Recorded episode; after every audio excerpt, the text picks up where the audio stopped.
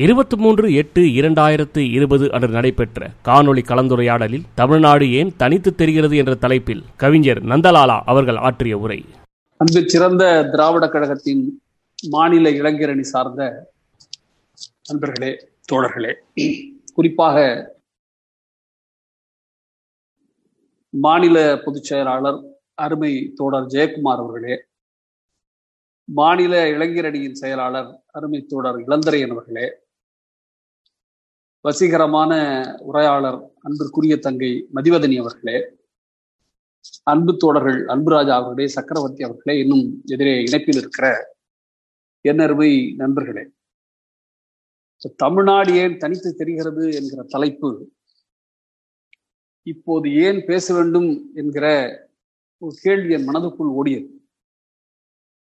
அன்பு தோழர் ஜெயக்குமார் அவர்கள் இந்த நிகழ்வில் பேச வேண்டும் என்ன தலைப்பில் நீங்கள் பேசுகிறீர்கள் என்று கேட்டபோது தமிழ்நாட்டில் எழுகிற பல குரல்களை தொடர்ந்து கவனித்துக் கொண்டிருக்கிற முறையில்தான் நான் சொன்னேன் தமிழ்நாடு ஏன் தனித்து தெரிகிறது என்ற தலைப்பில் பேசலாம் என்று.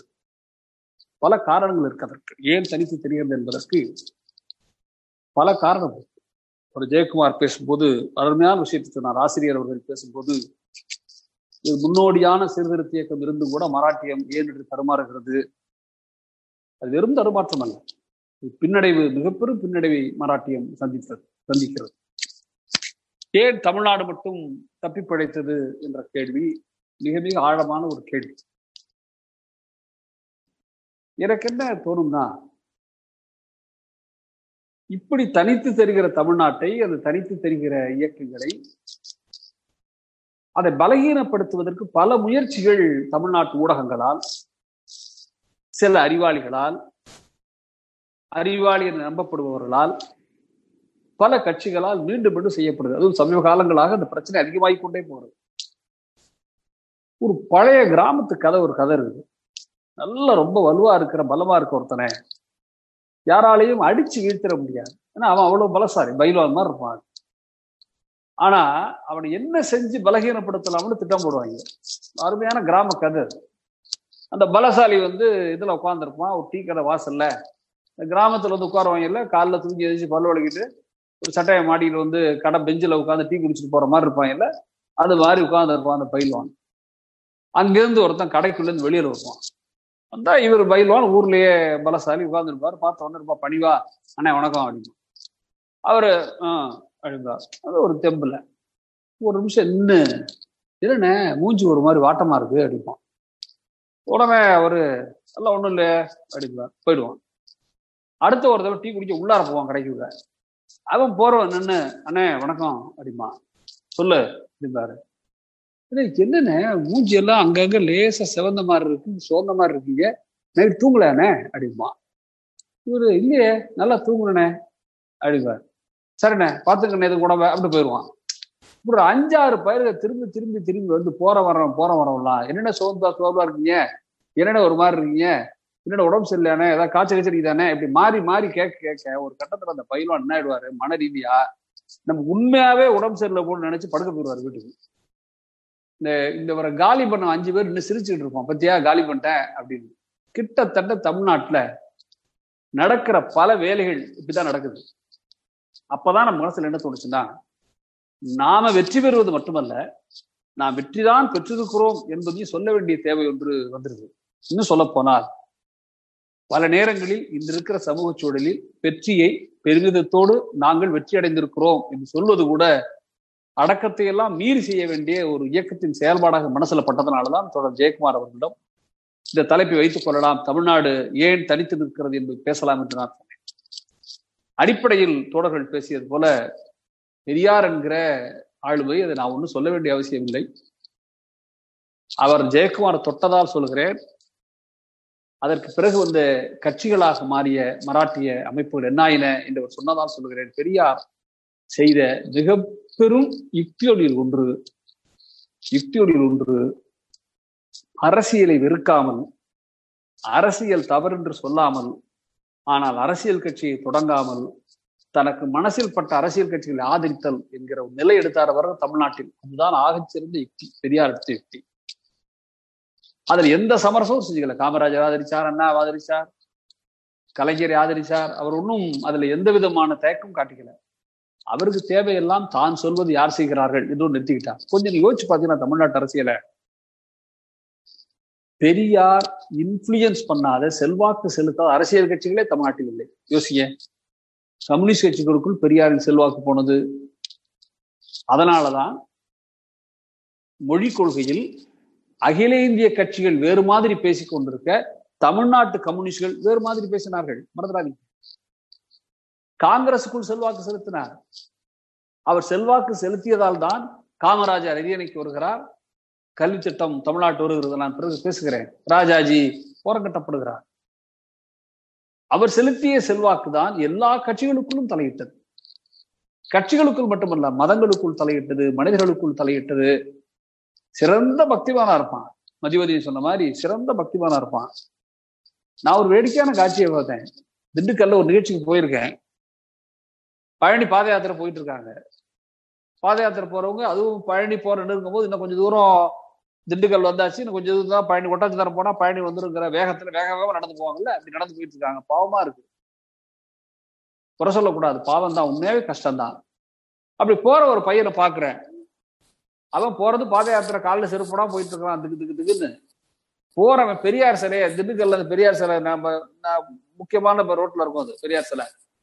அந்த சிலையை தடங்கு தாண்டும் போது இப்படி கண்ணத்துல போட்டுருக்கான் அந்த பையன். எனக்கு ஒண்ணுமே புரியல. இவன் பழனிக்கு பாத யாத்திரை போறான்னா பக்தியிலே உச்சத்துல இருக்கான்னு அர்த்தம் அவன். அவன் பெரியார் சிலை கண்ணத்துல போட்டுக்கிறான். இது என்னங்க அர்த்தம்? இது என்ன அர்த்தம்? அவன் ஒண்ணு யாரையும் ஏமாத்தல. ஏமாத்த வேண்டிய அவசியம்லாம் அவனுக்கு இல்லை. ஏன்னா அவன் இப்போ கன்னத்துல போட்டுக்கிறத நான் ஒருத்தர் ஓரன்னு டீ குடிக்கும் போது பார்த்தேன். அவன் இப்படி கன்னத்துல போட்டுக்கிட்டத. வேற யாரும் அதை பார்த்தா? பெரியாரும் பாக்குற சிலையா நிற்கிறாரு ஏன் கணத்துல போட்டுக்கிறான்? அப்ப எனக்கு என்ன தோணுச்சுன்னா ஏன் தமிழ்நாடு இந்த பால் சேகர் மாதிரி ஆள்கள்ட்ட எல்லாம் சிக்காம நிக்குது அப்படின்னா வேற ஒன்றும் காரணம் இல்லை. அந்த பையன் அவனுடைய வறுமையோ ஏழ்மையோ கஷ்டமோ பழனிக்கு பாத யாத்திரை போறான். போறான் அப்படி கணத்துல போட்ட இடத்துல பொருள் இருக்கு அவன் என்ன யோசிக்கிறான்னா தனக்கு ஒரு சிக்கல் வந்தா பழனி முருகன் காப்பாத்துவாரு.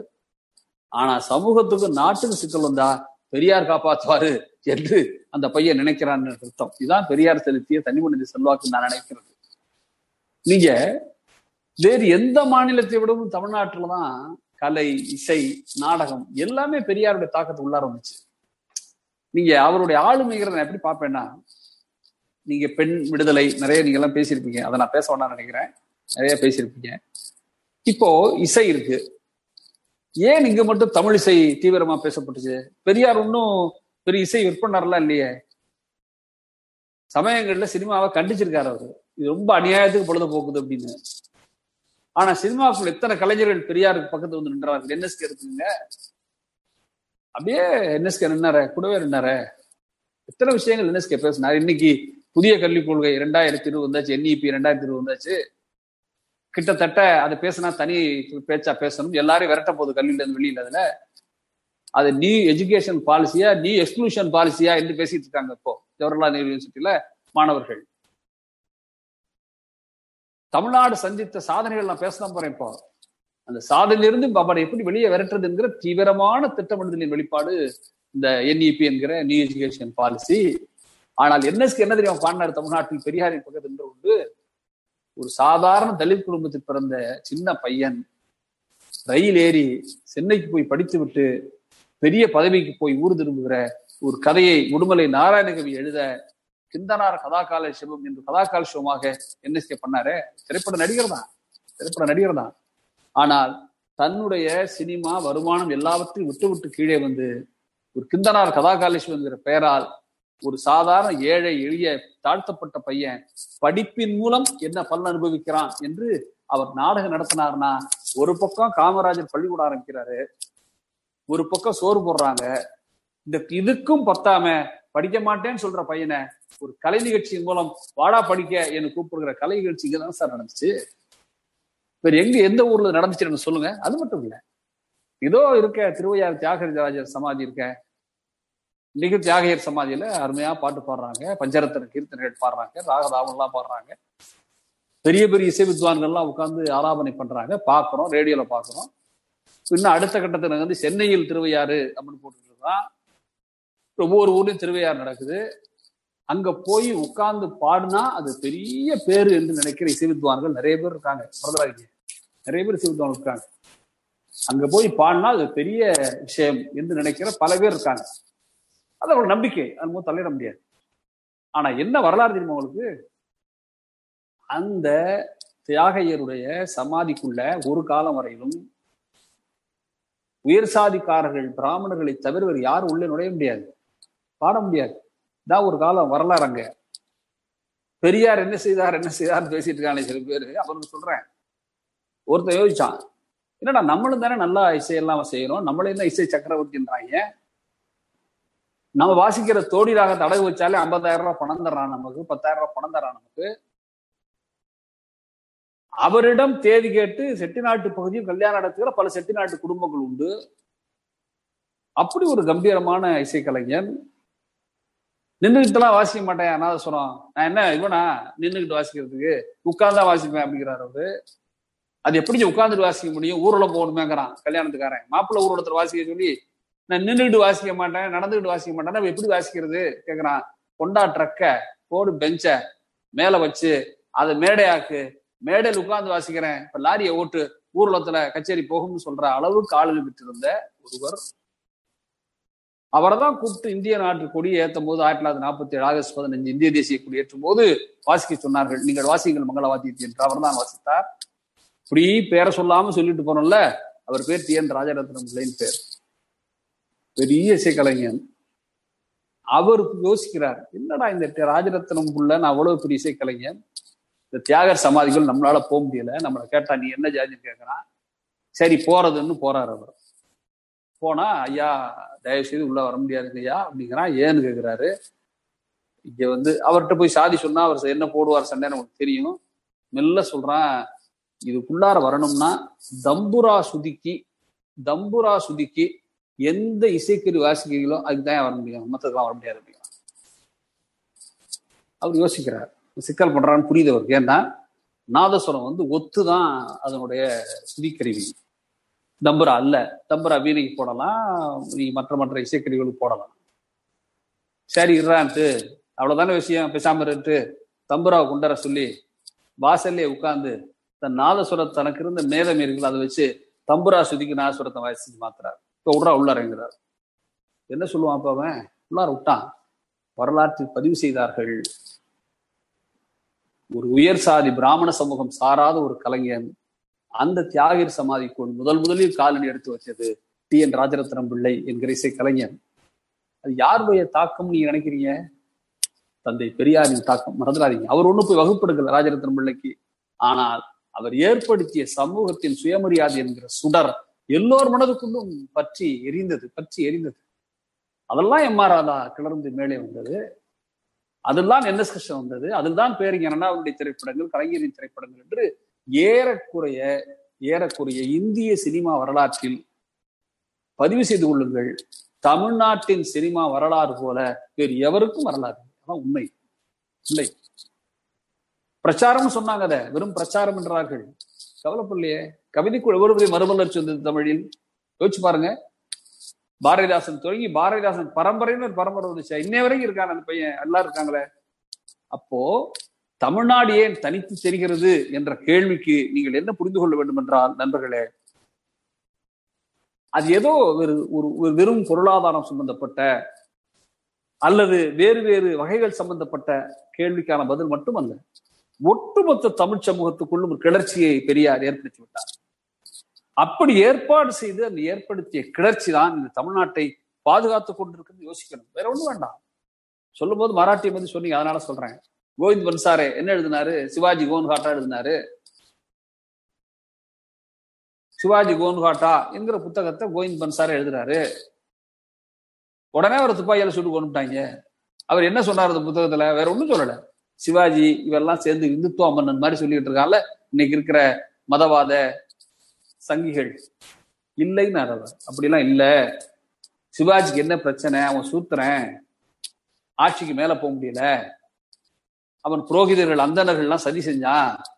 அந்த சதியை முறியடிக்க அவர் கங்கைக்கரைக்கு போய் காசிலேருந்து ஐயர் கூட்டு வந்தாரு. அவன் மூலமா சொல்ல வச்சு இவன் அரியணை ஏறுவதற்கு இவனுக்கு உரிமை இருக்குன்னு சொல்ல வச்சு அரியணை ஏறினான். அதுக்கு அவனுக்கு இவ்வளவு லஞ்சம் கொடுத்தான்.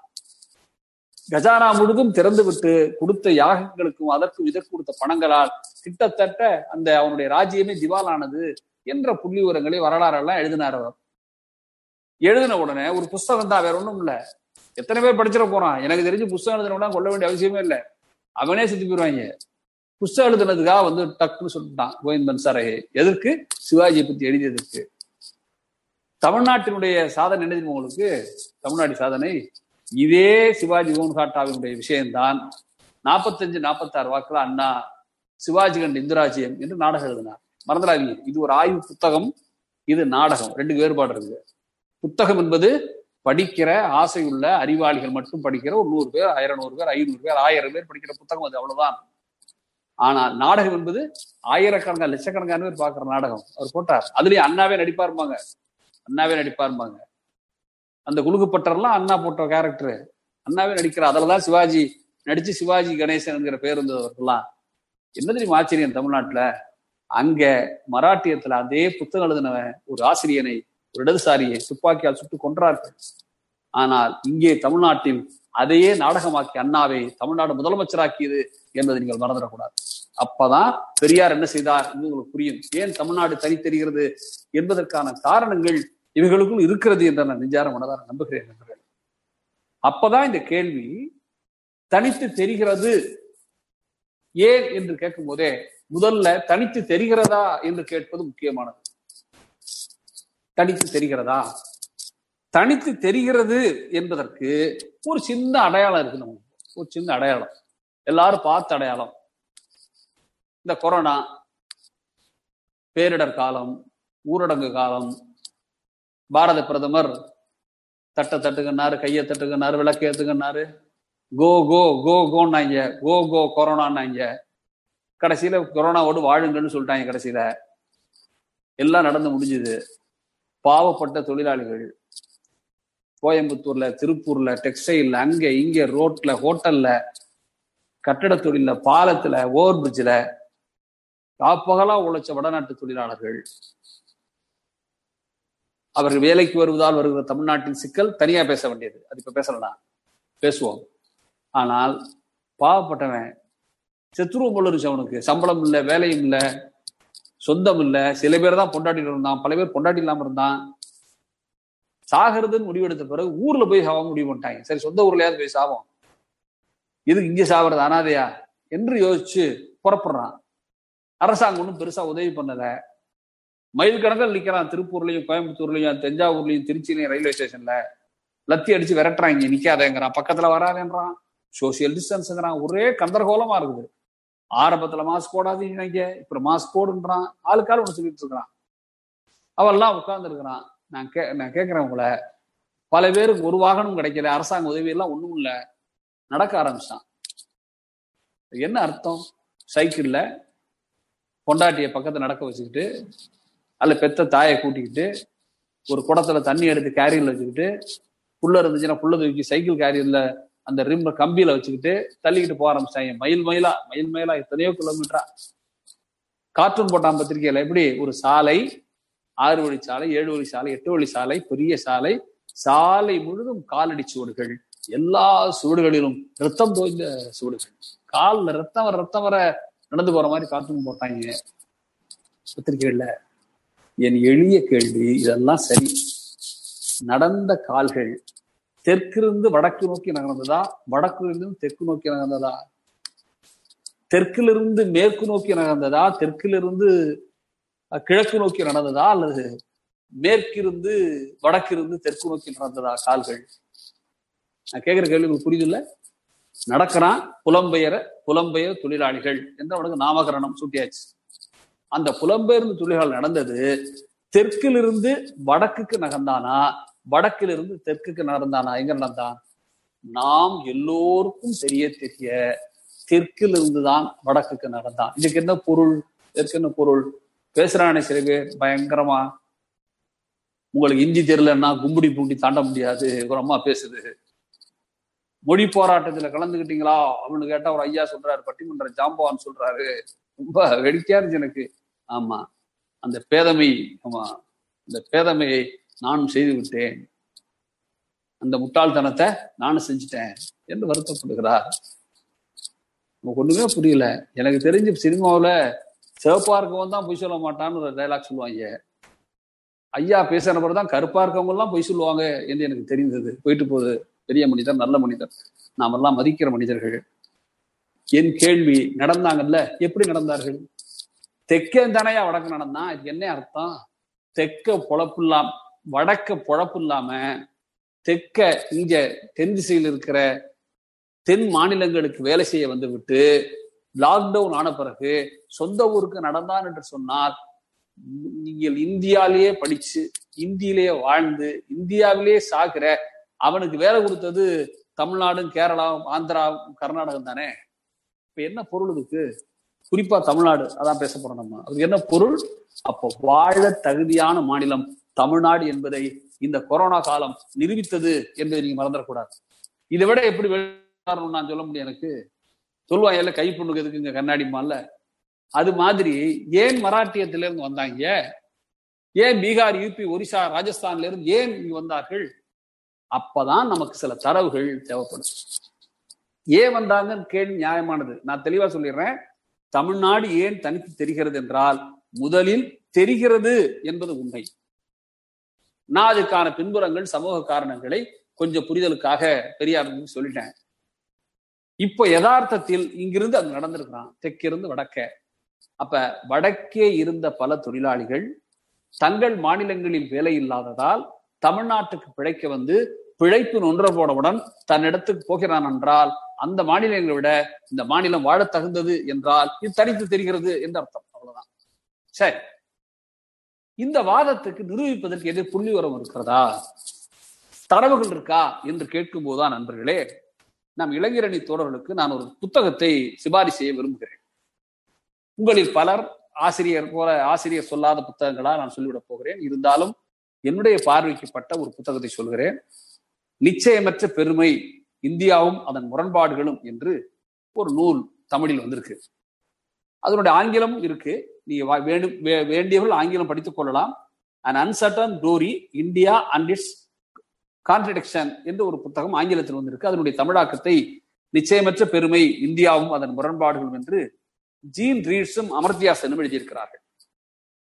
உங்களுக்கு தெரியும் ஜீன் ரீட்ஸ் என்பவர் ஒரு புகழ்பெற்ற லண்டன் ஸ்கூல் ஆஃப் எக்கனாமிக்ஸில் பேராசிரியராக இருந்து ஆயிரத்தி தொள்ளாயிரத்தி எழுபத்தி ஒன்பதாம் ஆண்டிலிருந்து இந்தியாவில் வாழும் பெல்ஜியம் நாட்டைச் சேர்ந்த பொருளாதார நிபுணர் என்று அவரை பற்றி அறிமுகம் செய்கிறார்கள் நான் அமர்த்தியாசனை பற்றி உங்களுக்கு சொல்ல வேண்டிய அவசியமே இல்லை. ஹார்வர்ட் பல்கலைக்கழகத்தில் பொருளாதாரம் தத்துவம் படிப்பிக்கும் நோபல் பரிசு பெற்ற இந்தியர் இந்தியர் மட்டும் என்பதை தாண்டி கூட ஒன்று சொல்லலாம்.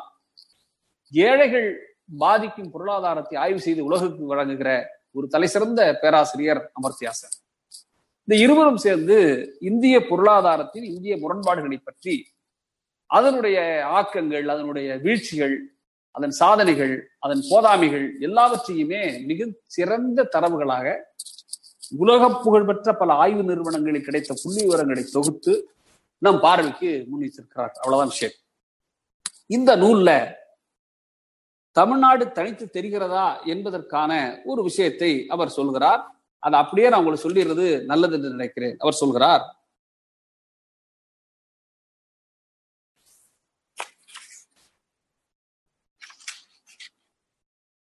பல இந்திய மாநிலங்களை அவர் சொல்றார் அமர்த்தியாசன் பல இந்திய மாநிலங்களை உதாரணத்திற்கு கேரளா மற்றும் தமிழ்நாடு தனித்தனி நாடுகளாக பாவித்தால் அவை தெற்காசிய ஒப்பீட்டில் உச்சத்தில் இருக்கும். மற்ற மாநிலங்கள் உதாரணமாக உத்தரப்பிரதேசம் மத்திய பிரதேசம் தாழ்வான நிலையில் இருக்கும். இந்திய மாநிலங்களுக்கு இடையிலான ஒப்பீடுகள் ஒன்றை வலுவாக வெளிப்படுத்துகிறது.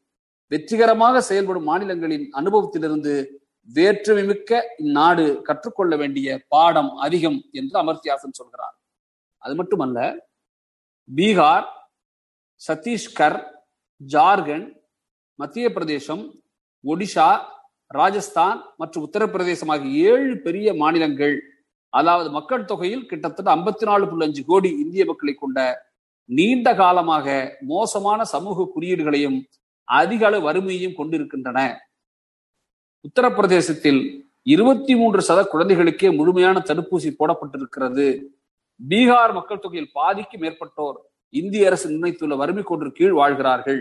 என்று சொல்லிக்கொண்டே வருகிற அமர்த்தியாசன் சொல்கிறார் multi dimensional poverty index MPI படி அடிப்படையில் முன்பே குறிப்பிட்டிருந்த ஏழு மாநிலங்களான பீகார் சத்தீஸ்கர் ஜார்க்கண்ட் மத்திய பிரதேஷ் ஒடிசா ராஜஸ்தான் உத்தரப்பிரதேஷ் எல்லாம் ஹிந்தி பெல்ட் ஒட்டுமொத்தமாக எடுத்துக்கொண்டால் அவை ஆப்பிரிக்காவிலேயே மிக ஏழ்மையான இருபத்தி ஏழு நாடுகளுக்கு அநேகமாக சமமாக இருக்கின்றன மக்கள் தொகையிலும் சமமாக உள்ளன என்று சொல்கிறார். புரியுதுல உங்களுக்கு இது? அதாவது கிட்டத்தட்ட ஹிந்தி பேசுகிற பெரிய மாநிலங்கள் ஏழு மாநிலங்கள் எட்டு மாநிலங்களுடைய நிலைமை என்னவென்றால் மிக மிக வறுமையில் இருக்கிற ஆப்பிரிக்க நாடுகளை விட மோசமான நிலையில் இருக்கின்றன என்று அமர்த்தியாசன் குறிப்பிட்டு விட்டு தமிழ்நாடும் கேரளாவும் எவ்வளவு உன்னதமானது என்பதை தன்னுடைய புள்ளி உரங்களை அடுத்த பகுதிகளுக்கு கொண்டு செல்கிறார். எல்லா புள்ளி உரங்களும் படிக்க முடியாது நேரம் இல்லை நீங்கள் அந்த புத்தகத்தில் வாசித்தால் அருமையா இருக்கும். ஒரு உதாரணமாக உதாரணமாக வறுமை மேல இந்தியாவின் பெரிய மாநிலங்களுக்கான குறியீடுகள் என்று அந்த பட்டியல் போடுறார். பல பல தரவுகள் இருக்கு. பெண்கள் எழுத்தறிவு மாணவர்கள் எழுத்தறிவு போடும்போது வறுமை கோட்டிற்கு கீழுள்ள மக்கள் தொகை என்ற ஒரு கணக்கை போடுறார். அதாவது அந்த மாநிலத்தில் வாழ்கிற மக்களில் எத்தனை சதவீதம் பேர் வறுமை கோட்டு கீழே வாழ்கிறார்கள் என்ற புள்ளி உரத்தில் பீகார் ஐம்பத்தி நாலு புள்ளி நாலு. ஏன் இப்ப இங்க புறப்பு இங்க வர்றாங்கன்னு உங்களுக்கு புரியுதா உங்களுக்கு? பீகார் இருக்கிற மக்கள் தொகையில் ஐம்பத்தி நாலு புள்ளி நாலு சதவீத மக்கள் வறுமை கோட்டிற்கு கீழே வாழ்கிறான். சத்தீஸ்கர் நாற்பத்தி ஒன்பது புள்ளி நாலு. நமது இந்திய நாட்டு வழிகாட்டி மோடி அவர்களின் மாநிலம் குஜராத் முப்பத்தொன்னு புள்ளி ஆறு. இதில் நீங்கள் பெருமைப்பட்டுக் கொள்ள வேண்டிய ஒரு விஷயம் கேரளா பத்தொன்பது புள்ளி ஆறு தான். மறந்துடாதீங்க. பத்தொன்பது புள்ளி ஆறு. தமிழ்நாடு வெறும் இருபத்தி ஏழு தான். அதாவது தமிழ்நாட்டில் வறுமை கோடு கீழே வெறும் இருபத்தி ஏழு பேர் இருக்கிறான் நூறுக்குன்னா கேரளா பத்தொன்பது தமிழ்நாட்டை விட சிறப்பா இருக்குன்னு அர்த்தம். ஆனால் இந்த உத்தரப்பிரதேசம் உத்தரப்பிரதேசம் நாற்பது புள்ளி ஒன்பது பீகார் ஐம்பத்தி நாலு புள்ளி நாலு என்று வறுமை கோட்டு கீழே இருக்கு அந்த நாட்டினுடைய பொருளாதார நிலைமை என்னன்னு யோசிச்சு பாருங்க இப்போ. இந்த புள்ளி உங்களுக்கு சொல்லுது இல்ல இப்போ தமிழ்நாடு தனித்து இருக்கிறதா இல்லையா என்பதை யோசிக்க இப்போ. இப்ப சொல்லுங்க எனக்கு. தமிழ்நாடு தனித்து இருக்கிறதா இல்லையா? என்றால் நண்பர்களே இந்த அடுத்த கேள்விதான் முக்கியமானது. இப்ப தமிழ்நாடு தனித்து இருக்கிறது அதுல ஒன்றும் சந்தேகம் இல்லை ஏன்னா அதற்கான தரவுகள் நிறைய இருக்கு. வறுமையை சொல்லிட்டேன். கல்வி சொல்லலாம். அடுத்தது சுகாதாரம் பேச போகிறோம். வச்சுக்கங்க. இப்போ நம் கேள்வி எதனால் தமிழ்நாடு அப்படி தனித்த நிலைக்கு வந்தது? எதனால்? என்னுடைய பார்வையில் ரெண்டு கூறுகளை சொல்லி கொஞ்சம் பிரிக்கணும்னு நினைக்கிறேன். ஒன்று சமூக நீதி மற்றொன்று இருமொழி கொள்கை. இந்த தமிழ்நாடு தனித்து ஒளிர்வதற்கும் தெரிவதற்கும் மிக மிக முக்கியமான காரணங்களில் ஒன்று சமூக நீதி மற்றொன்று இருமொழி கொள்கை. இது எப்படின்னு பிறகு பேசுவோம். இதை தாண்டி இன்னும் சற்று கூர்மைப்படுத்துவதற்கு சொன்னால் கல்வி சுகாதாரம் போக்குவரத்து மின்சாரம். இந்த நாளும் ஒரு மனித வாழ்க்கையின் அடிப்படையான கூறுகள். கல்வி பற்றி நான் உங்களுக்கு சொல்ல வேண்டிய அவசியம் இல்லை உங்களுக்கு தெரியும். அநேகமாக அத்தனை பேருக்கு தெரியும். தமிழ்நாட்டில் தான் சொல்லும்போது கூட நண்பர்கள் சொன்னார்கள். குலக்கல்வி திட்டம் ராஜாஜி கொண்டு வந்தது என்றெல்லாம் சொன்னார்கள். அதெல்லாம் கொஞ்சம் நீண்ட நேரம் ஆகி பேசணும் வேறு சில விஷயங்கள் பேசணும். கல்விக்கூடங்களை பெருந்தலைவர் காமராசர் திறந்தார். உண்மைதான். இந்தியா சுதந்திரம் அடைந்த போது இருந்த பள்ளிக்கூட எண்ணிக்கை வெறும் நாலாயிரம் மூவாயிரம் தான் ரெண்டாயிரம் தான். காமராசர் ஆட்சிக்கு வந்த உடனடியாக அந்த பள்ளிக்கூட எண்ணிக்கை இருபதாயிரத்தை தொட்டது. மிக தீவிரமாக செயல்பட்டார் காமராஜர். அது எந்த வார்த்தைகள்லாம் ரொம்ப புனிதமான வார்த்தைகள் காமராஜர் பேசிய வார்த்தைகள்? நீங்க முதலமைச்சர் ஆயிட்டீங்க என்ன செய்ய போறீங்கன்னு கேட்கிறாங்க காமராஜ் என்ன செய்வதாக இருக்கிறீர்கள்? உங்க லட்சியம் என்ன? அப்படிதானே கேட்போம் நம்ம எல்லாரையுமே யாரை பார்த்தாலும்.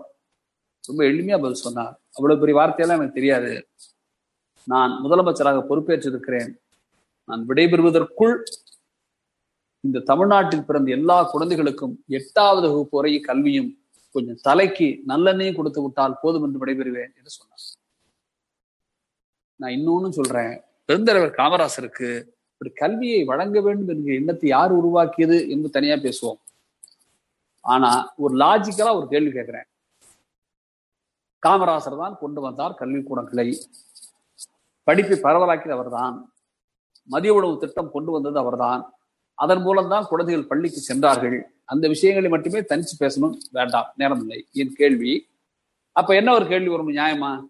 இதுக்கும் திராவிட என்ன சார் சம்பந்தம்? கல்வி கொடுத்தது காமராஜ் காங்கிரஸ்காரர். ஒரு காங்கிரஸ் கட்சியின் முதலமைச்சர். அவர் கொடுத்த கல்வியை நீங்க எப்படி தமிழ்நாடு தனித்து ஒடிவதற்கு காரணம்? திராவிட இயக்கங்கள்னு சொல்லிட்டு வந்து இது எப்படி திராவிட இயக்கத்தோடு பொருத்த முடியும் என்று கேட்டால் எனக்கு இன்னொரு கேள்வி இருக்கு உங்கள்கிட்ட அப்படி கேட்கறவங்கள்ட்ட ஒரு கேள்வி இருக்கு. என்ன கேள்வி அப்படின்னா இந்தியா சுதந்திரம் பெற்ற பிறகு கேரளாவில் இஎம்எஸ் நம்பூதிரிபால் ஜெயிக்கிற வரையிலும் இந்தியாவில் இருக்கிற எல்லா மாநிலங்களையும் ஆண்டது காங்கிரஸ் கட்சி முதலமைச்சர்கள் தான். அதில் ஒன்றும் மாற்றுக்கிறதே யாரும் இருக்க முடியாது.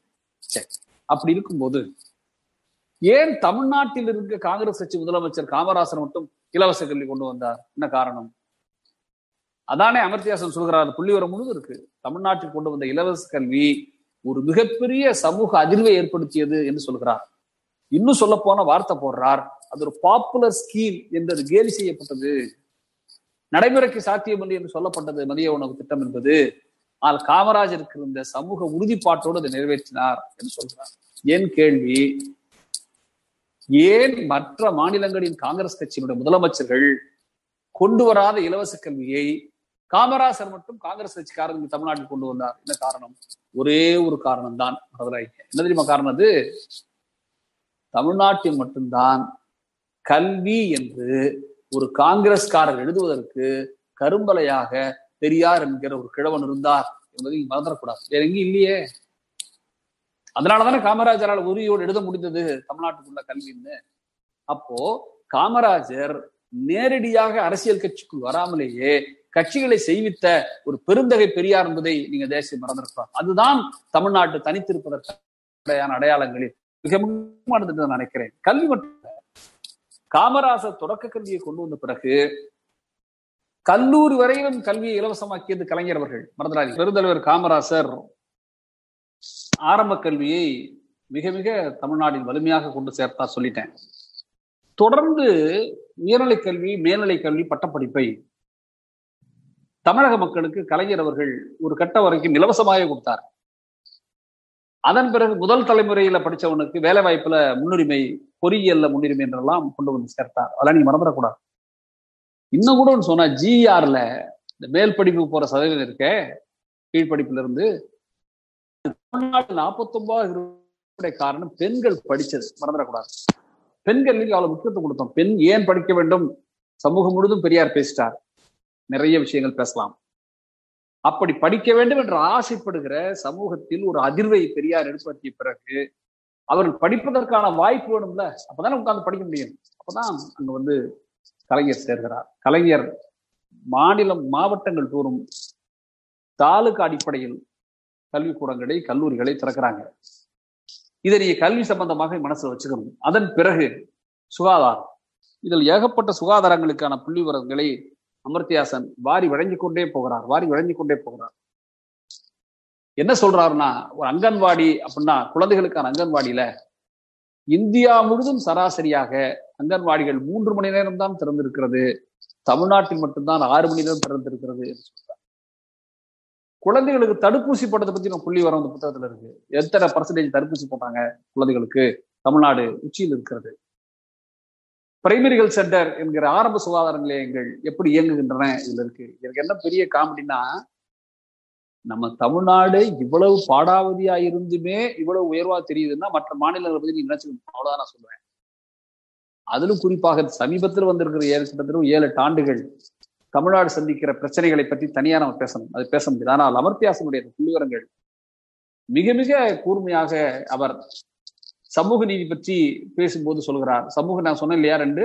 ஒன்று சமூக நீதி மற்றொன்று இருமொழி கொள்கைன்னு பேசிடுவோம் சமூக நீதி பற்றி அமர்த்தியாசனுடைய பார்வை பாருங்க. நீங்க நம்ம நீங்க சில பேர் நம்ம பேசிட்டு இருக்கும்போது அந்த பால் சேகர் மாதிரி சில பேர்லாம் இதெல்லாம் என்ன சொல்றாங்க என்ன சொல்றாங்கன்னு இவர் அமர்த்தியாசன் என்கிற ஒரு நோபல் பரிசு பெற்ற விஞ்ஞானி ஒரு பொருளாதார மேதை என்பது மட்டுமல்ல அவர் ஆழமாக பரிசீலிக்கிறவர் சொல்கிறார் மிக சரியாக சொல்கிறார். பொது சேவைகளை அனைவருக்கும் சிறப்பாக வழங்குவதற்கான உறுதிப்பாட்டை தமிழ்நாடு எப்போதும் எப்படி பெற்றது என்ற கேள்வி எழுகிறது. நல்லா புரிஞ்சுங்க. பொது சேவைகளை அனைவருக்கும் சிறப்பாக வழங்குவதற்கான உறுதிப்பாட்டை தமிழ்நாடு எப்போது எப்படி பெற்றது என்ற கேள்வி எழுகிறது. ஆயிரத்தி தொள்ளாயிரத்தி இருபதில் பெரியார் தொடங்கிய சுயமரியாதை இயக்கம் உள்ளிட்ட பல முன்னோடி சமூக சீர்திருத்தங்கள் பிற்படுத்தப்பட்ட மற்றும் தாழ்த்தப்பட்ட சாதிகள் பெற்றுள்ள அரசியல் அதிகாரம் கவர்ச்சிகர் அரசியலின் பிடிமானம் மற்றும் தமிழ் சமூகத்தில் ஆக்கப்பூர்வமான பெண்ணமைப்புகள் என்று இக்கேள்விக்கு பலதரப்பட்ட விளக்கங்கள் முன்வைக்கப்படுகின்றன என்று மிக தெளிவாக மத்தியாசம் சொல்கிறார். அதோடு சேர்த்து அடுத்த கட்டத்துக்கு போறாரு. தமிழ்நாட்டின் பிற சமூக நல திட்டங்கள் பலவற்றிலும் இத்தகைய படைப்பூக்கத்தோடு கூடிய செயல் ஊக்கத்தை காண முடிகிறது. உதாரணமாக ஆரம்ப பள்ளிகளில் அனைத்து குழந்தைகளுக்கும் இலவச மதிய உணவு வழங்கும் திட்டத்தை அறிமுகப்படுத்திய முதல் மாநிலம் தமிழ்நாடு. இத்திட்டம் தொடங்கப்பட்ட சமயத்தில் கவர்ச்சி திட்டம் என்று விமர்சிக்கப்பட்டாலும் இதுவே பின்னர் தேசிய மதிய உணவு திட்டத்திற்கான முன்னோடியாக அமைந்தது. இது தமிழ்நாட்டின் பள்ளி குழந்தைகள் குறிப்பாக அரசு பள்ளி குழந்தைகளுக்கு மதிய உணவு மட்டுமல்ல சீருடை பாடப்புத்தகங்கள் எழுதுபொருள்கள் மற்றும் உடல்நல பரிசோதனை இலவசமாக வழங்கப்படுவது அச்சமூகத்தின் உயர்வுக்கு மிக முக்கியமான காரணம் என்று அமர்த்தியாசன் சமூக நீதி பற்றி பேசுகிறார். என் நண்பர்களே நாம கொஞ்சம் இந்த இடத்தில் நிதானிக்க வேண்டிய இடமாக எனக்கு மனசில் படுவது இந்த இருமொழி கொள்கை என்கிற இந்தி திணிப்புக்கு எதிரான நிலையை தமிழ்நாடு எடுத்ததால் என்ன பலன் என்று பல பேர் கேட்கிறார்கள். தமிழ்நாடு தனித்து நிற்பதற்கு இது ஒரு முக்கியமான காரணம். மறந்துடாதீங்க.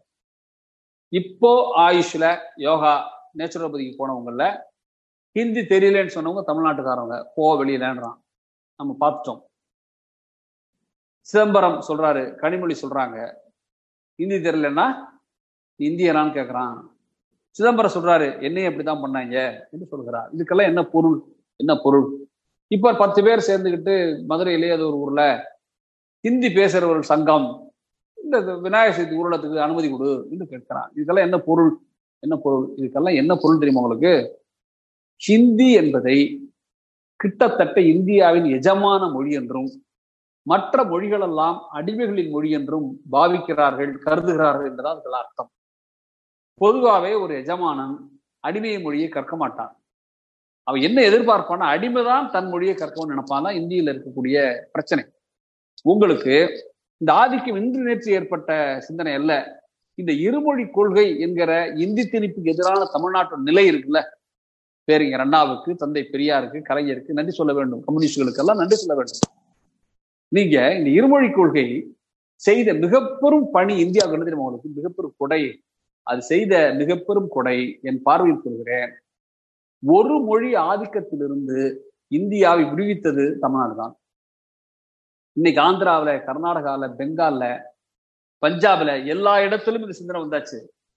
நீங்க கொஞ்சம் உதாரணமா யோசிச்சு பாருங்களேன். இப்ப நான் கல்லூரி படித்த காலங்கள்ல சினிமாங்கிறது எந்தெந்த சினிமா தெரியுமா பேசப்படும்? மராட்டிய படங்கள் பேசப்படும்.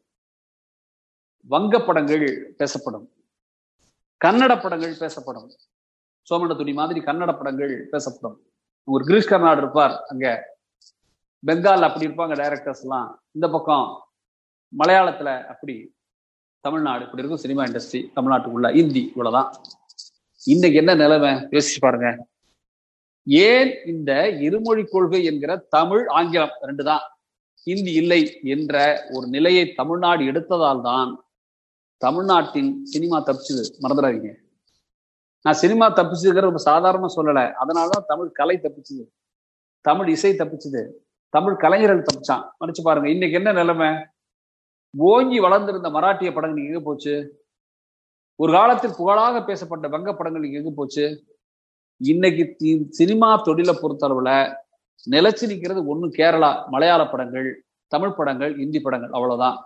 அப்ப மத்ததெல்லாம் எது கபலீகரம் பண்ணது? ஹிந்தி தான் கபலீகரம் பண்ணுச்சுன்னா ஹிந்தி மொழி எதிர்ப்பு போராட்டம் என்கிற மொழி போராட்டம் இந்தியாவிற்கு சொல்லிக் கொடுத்த செய்தியே எங்களை மாதிரி நீ இருந்தாதான் உன் அடையாளத்தை காப்பாற்றிக் கொள்ள முடியும் என்கிற செய்தியை சொன்னது மொழி போராட்டம் தானே? யோசிச்சு பாருங்க. அது மட்டும் இல்ல. அதனுடைய மிக முக்கியமான பலன் ஒன்று இருக்கு பொருளாதார பலன். ஆயிரத்தி தொள்ளாயிரத்தி தொண்ணூறுல உலகம் முழுதும் தகவல் தொழில்நுட்ப புரட்சி வருது. இந்தியாவுக்கு ஒன்றும் இல்ல உலகம் முழுதும் வருது. யார் அதை பயன்படுத்த முடிஞ்சது? யாரால பயன்படுத்த முடிஞ்சது? உங்கள் எல்லாருக்கும் ஞாபகம் இருக்கும். அப்படி ஒரு தகவல் தொழில்நுட்ப புரட்சி இந்தியாவிற்குள் வந்தபோது மன்மோகன் சிங்கும் நரசிம்மராவும் தான் மத்திய அரசு இருக்காங்க. வந்தபோது ஒரு மாநில அரசு என்கிற முறையில் தகவல் தொழில்நுட்பத்திற்கு தனி பாலிசி தனி கொள்கை ஒன்று உருவாக்கி டைடல் பார்க் கட்டி அதை வரவேற்று அதை நடைமுறைப்படுத்திய பெருமை மரியாதைக்குரிய கலைஞருக்குரியது மறந்துடாதீங்க. அவர் தான் செய்தார் அதை. அதனாலதான் நம்ம மூட்டு பசங்க இன்ஜினியரிங் முடிச்ச உடனே ஐடிஎல் வேலைக்கு போனா அமெரிக்காவுக்கு போனா பிரான்ஸுக்கு போனா நீ உட்காந்து எல்லாரும் பேசிட்டு இருக்கீங்க எல்லாரும். அப்ப ஏன் தமிழ்நாடு தனித்து நிற்கிறது என்பதற்கான காரணங்கள் ஒன்று திராவிட இயக்கங்கள் என்பதை நீ மறந்துடக்கூடாது. நான் விளையாட்டு சொல்லலை இன்னொன்னு சொல்றேன். அண்ணா வந்து எவ்வளவு மேதமையோடு இங்கிலீஷை மட்டும் வச்சுக்கன்னு சொன்னாரு. ஏன் ஹிந்தி வேண்டானாரு அவர் தெளிவா சொன்னார். ரகசியமா சொல்லல மக்களுக்கு இந்திய மக்களுக்கு தெளிவா சொன்னாரு. ஆங்கிலத்தை ஏற்றுக்கொள்வதில் ஒரு வகை லாபம். என்ன லாபம்னா ஹிந்தியை விட ஆங்கிலம் நமக்கு லாபம். என்ன லாபம் அப்படின்னா ஆங்கிலம் எனக்கும் அந்நிய மொழி. ஒரு யூபிக்காரனுக்கு அந்நிய மொழி. பீகாரிக்கு அந்நிய மொழி. ஆனா ஹிந்தி அப்படி இல்லை. ஹிந்தி அவனுக்கு தாய்மொழி எனக்கு அந்நிய மொழி. நீ இப்போ ஹிந்தியை நான் ஏற்றுக்கொண்டால் ஒரு அந்நிய மொழியை கற்க வேண்டிய சுமை எனக்கு வந்து சேரும். அவனு தாய்மொழியை கற்கிற லகுவா மாறி போயிருவான். ஈஸியா போயிருவான் அப்ப ஆங்கிலத்தை நீங்கள் நினைப்பு மொழியாக கொண்டால் இதனால் வருகிற பலனும் சரி இதனால் வருகிற சுமையும் சரி எல்லோருக்கும் பொதுவானது என்று அண்ணா சொன்னார்.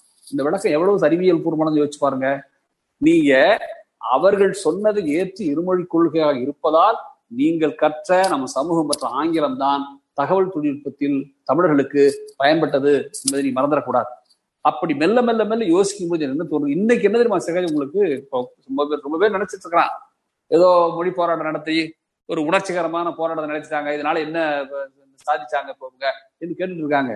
ஆனா இந்த ஹிந்தி பெல்ட்ல பேசுற பேச்சு என்ன தெரியுமா? போஜ்புரி மைதிலி மகதி சத்தீஸ்கரி கார்வாலி ராஜஸ்தானி போன்ற மொழிகள் அழிந்து விட்டன. என்ன செஞ்சுட்டான்? இந்தி பேசுறவனுடைய எண்ணிக்கை அதிகப்படுத்துவதற்கு இந்த மொழியெல்லாம் கொண்டு போய் இந்தி மொழியை துணை மொழி என்று சொல்லி இந்த மொழியின் அடையாளங்கள் அழிக்கப்பட்டு இந்தியா மாற்றப்பட்டுச்சுல அதன் பிறகு இந்த மொழிகள் வந்து அழிந்து போச்சு என்று இந்த மாநில மக்கள் முழுவதும் பேசிட்டு இருக்காங்க இப்போ. அது மட்டும் இல்ல நண்பர்களே இன்னொன்னு சொல்லிட்டு போறேன். இன்னைக்கு நேற்று ஏற்பட்ட பிரச்சனை அல்ல இந்தி பிரச்சனை. நீங்க என் கையில ஒரு புத்தகம் இருக்கு மரியாதைக்குரிய கிருஷ்ணசாமி பாரதியார் எழுதிய நூல் ஒன்று கையில இருக்கு. கிருஷ்ணசாமி பாரதியார் வந்து ஆயிரத்தி தொள்ளாயிரத்தி எண்பத்தி அஞ்சுல தஞ்சை தமிழ் பல்கலைக்கழகத்துல நமது அரசியல் அமைப்பு சட்டமும் மொழிகளும் புஸ்தகம் பேசியிருக்காரு. நமது அரசியல் அமைப்பு சட்டமும் மொழிகளும் என்கிற தலைப்புல ஒரு அறக்கட்டளை சொற்பொழிவு பேசியிருக்காரு. அந்த புத்தகம் நீண்ட நெடிய புத்தகம் முழுசும் படிக்க வேண்டியதில்லை. ஆனால் அவர் சந்தித்த பிரச்சனைகளை சொல்கிறார். என்ன சொல்றாருன்னா முதல்ல அவர் யாரு அப்படின்னா அவர் யாருன்னு சொன்னால் அரசியல் நிர்ணயம் என்ற காங்கிரஸ் உறுப்பினர் கட்சி என்று ஒரு அமைப்பு. இதுதான் அரசியல் நிர்ணய மன்ற சபைக்கு சற்று மேல். அதாவது அரசியல் நிர்ணயம் என்ற சபைக்கு வருகிற சட்ட வடிவங்கள் அடிப்படையில் அரசியல் நிர்ணயம் என்ற காங்கிரஸ் உறுப்பினர் கட்சியில பேசப்பட்டு அதுதான் இந்த அரசியல் நிர்ணய சபைக்கு வந்து பிறகு சட்டமாகணும். இதான் அதுக்குள்ள இருந்த முறை. இதுல தமிழ்நாட்டில் இருந்த ஒரு உறுப்பினர் மரியாதைக்குரிய கிருஷ்ணசாமி பாரதியார் அவர்கள் சோமசுந்தர பாரதியாருடைய மருமகன் அவர். வச்சுக்கங்க.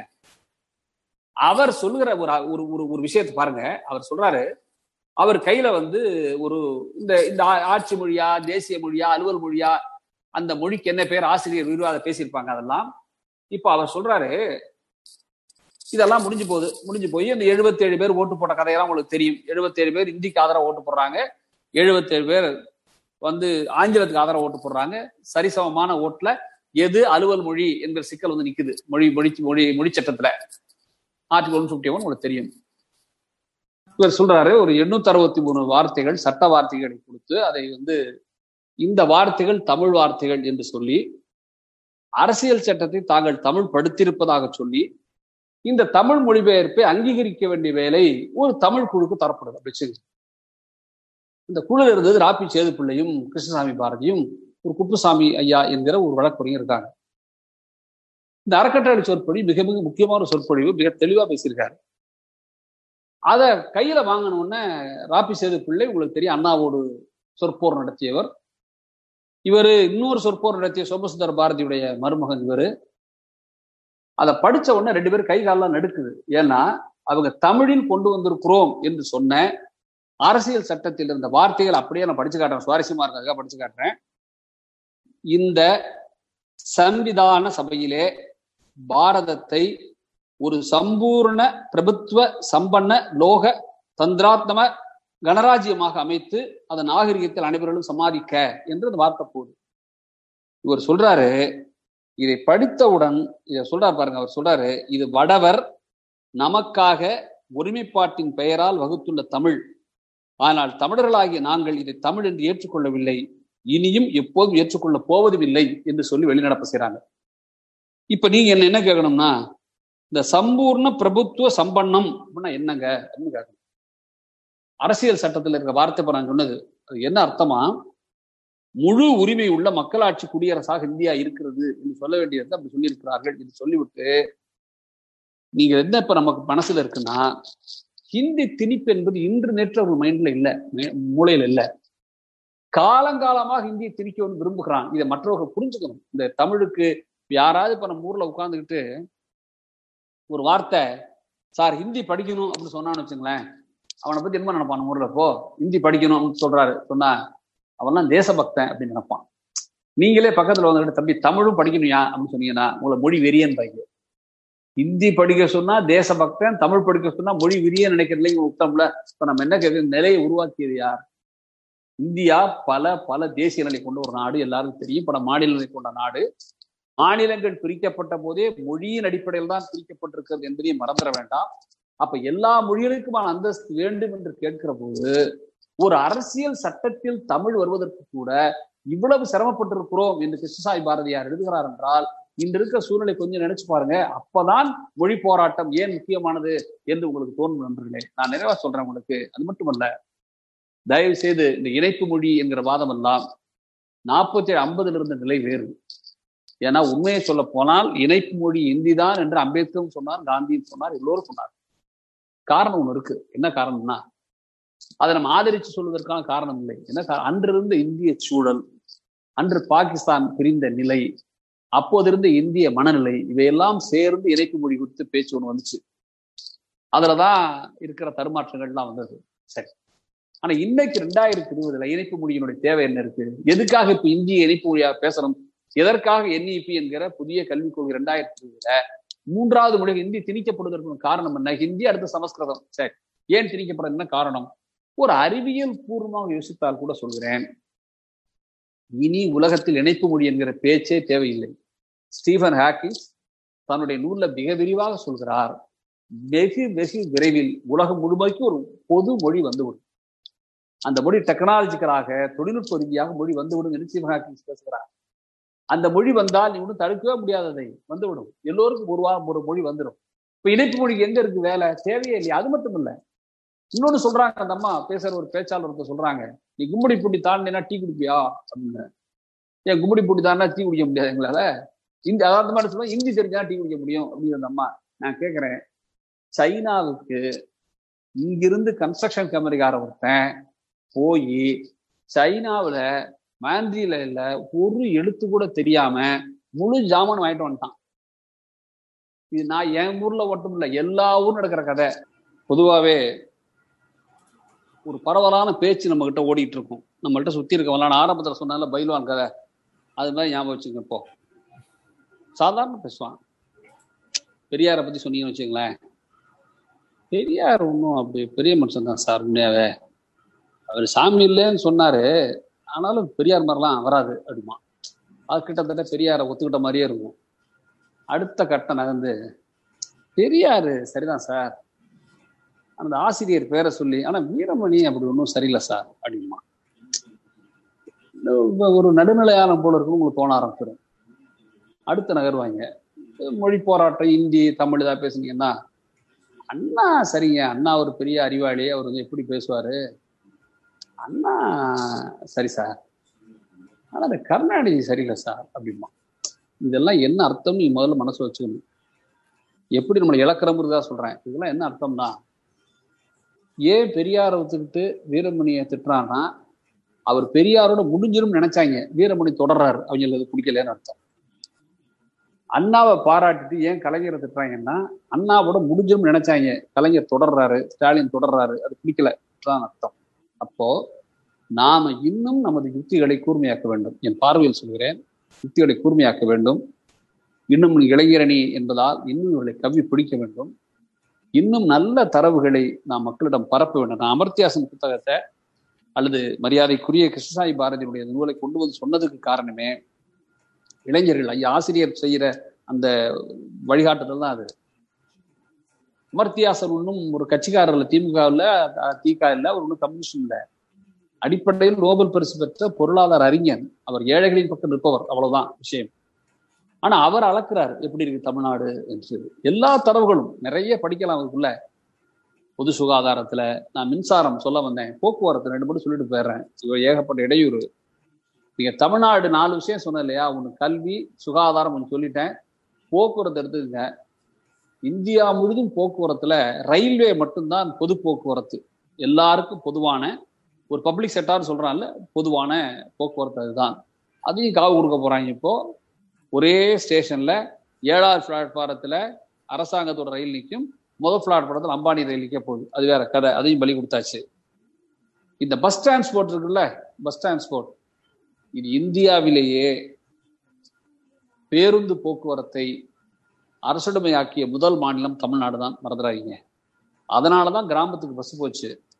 அங்கிருந்து ஏழை பிள்ளைங்களை படிக்கிறது ஸ்கூல்ல விடாது விட்டுச்சு. இலவச பஸ் பாஸ் கிடைச்சது. பிள்ளைங்க எப்படி இந்த இருபத்தாறு நாற்பத்தாறுலாம் ஆச்சுன்னு சொன்னால் கிராமத்துக்கு பஸ் போனதுனால பிள்ளை இலவச பஸ் படிச்சு ஸ்கூலுக்கு வந்து படிச்சான். பொம்பளை பிள்ளை தைரியம் ஏறி வந்துச்சு படிச்சது. அப்போ போக்குவரத்து என்பது ஒரு நாட்டினுடைய வளர்ச்சியில் மிக மிக முக்கியமான ஒன்று மின்சாரம். அது போலவே சொல்லிவிட்டு போகிறேன். மின்சாரத்திலும் இந்தியாவிலேயே கிராம மின்சார திட்டங்கள் முழுமையாக நடைமுறைக்கு வந்தது தமிழ்நாடு தான் அதனால் அமர்த்தியாசன் சொல்கிறார் கிராம பள்ளிகளில் நூறு சதவீதம் குடிநீர் வசதியும் மின் வசதியும் பெற்ற மாநிலம் தமிழ்நாடு என்று சொல்றார். அப்போ இந்த நாலு ஃபேக்டர் நான் சொல்லிட்டேன் உங்களுக்கு இப்போ. ஒன்று கல்வி சுகாதாரம் போக்குவரத்து மின்சாரம். இந்த நான்கிலும் தமிழ்நாடு காட்டிய அக்கறை தான் இந்த தமிழ்நாடு சிறப்பா இருக்கு. இதையெல்லாம் இணைத்து ஒன்று சொல்லிவிட்டு வச்சுக்கிறேன் இவ்வளவுக்கு ஒரு காரணத்தை அமர்த்தியாசன் மிக தெளிவாக சொல்ற என்ன சொல்றாருன்னா தமிழ்நாட்டில்தான் சமூக இயக்கங்கள் அது பெரியார் இயக்கமாகட்டும் பொதுவுடைமையாக்கமாகட்டும் எந்த அல்லது தலித் மக்கள் இயக்கமாகட்டும் தமிழ்நாட்டில்தான் சமூக இயக்கங்கள் ரொம்ப வைப்ரண்டாக துடிப்போடு இருக்கிறது என்று சொல்கிறார் சமூக இயக்கங்கள் ரொம்ப விழிப்போடு இருக்கிறது தமிழ்நாட்டில். அதன் விளைவுதான் அரசாங்கத்துக்கு நிர்பந்தம் தரப்பட்டு கொண்டே இருக்கிறது என்று சொல்றார். இந்த நிர்பந்தங்களையும் காவு கொடுக்கிற வேலையை தான் இப்ப மத்திய அரசு தொடர்ந்து செய்து கொண்டிருக்கிறது. அது ஊடக சுதந்திரமாகட்டும் தனிமனித சுதந்திரமாகட்டும். இன்னைக்கு படாத பாடுபட்டு இருக்காரு. நம்ம ஒரு மிக புகழ் வாய்ந்த ஒரு வட வழக்குரைஞரே படாத பாடுபட்டு இருக்காரு. பார்த்துட்டு இருக்கோம். அப்போ இவைகளை காவு வாங்காத சொசை சமூகம் ஒன்று தேவை என்கிற புரிதலையும் அமர்த்தியாசனம் உருவாக்குறான் என்றால் பார்வையில் சொல்கிறேன் தமிழ்நாடு தனித்து நிற்கிறது என்பது எந்த சந்தேகமும் இல்லை.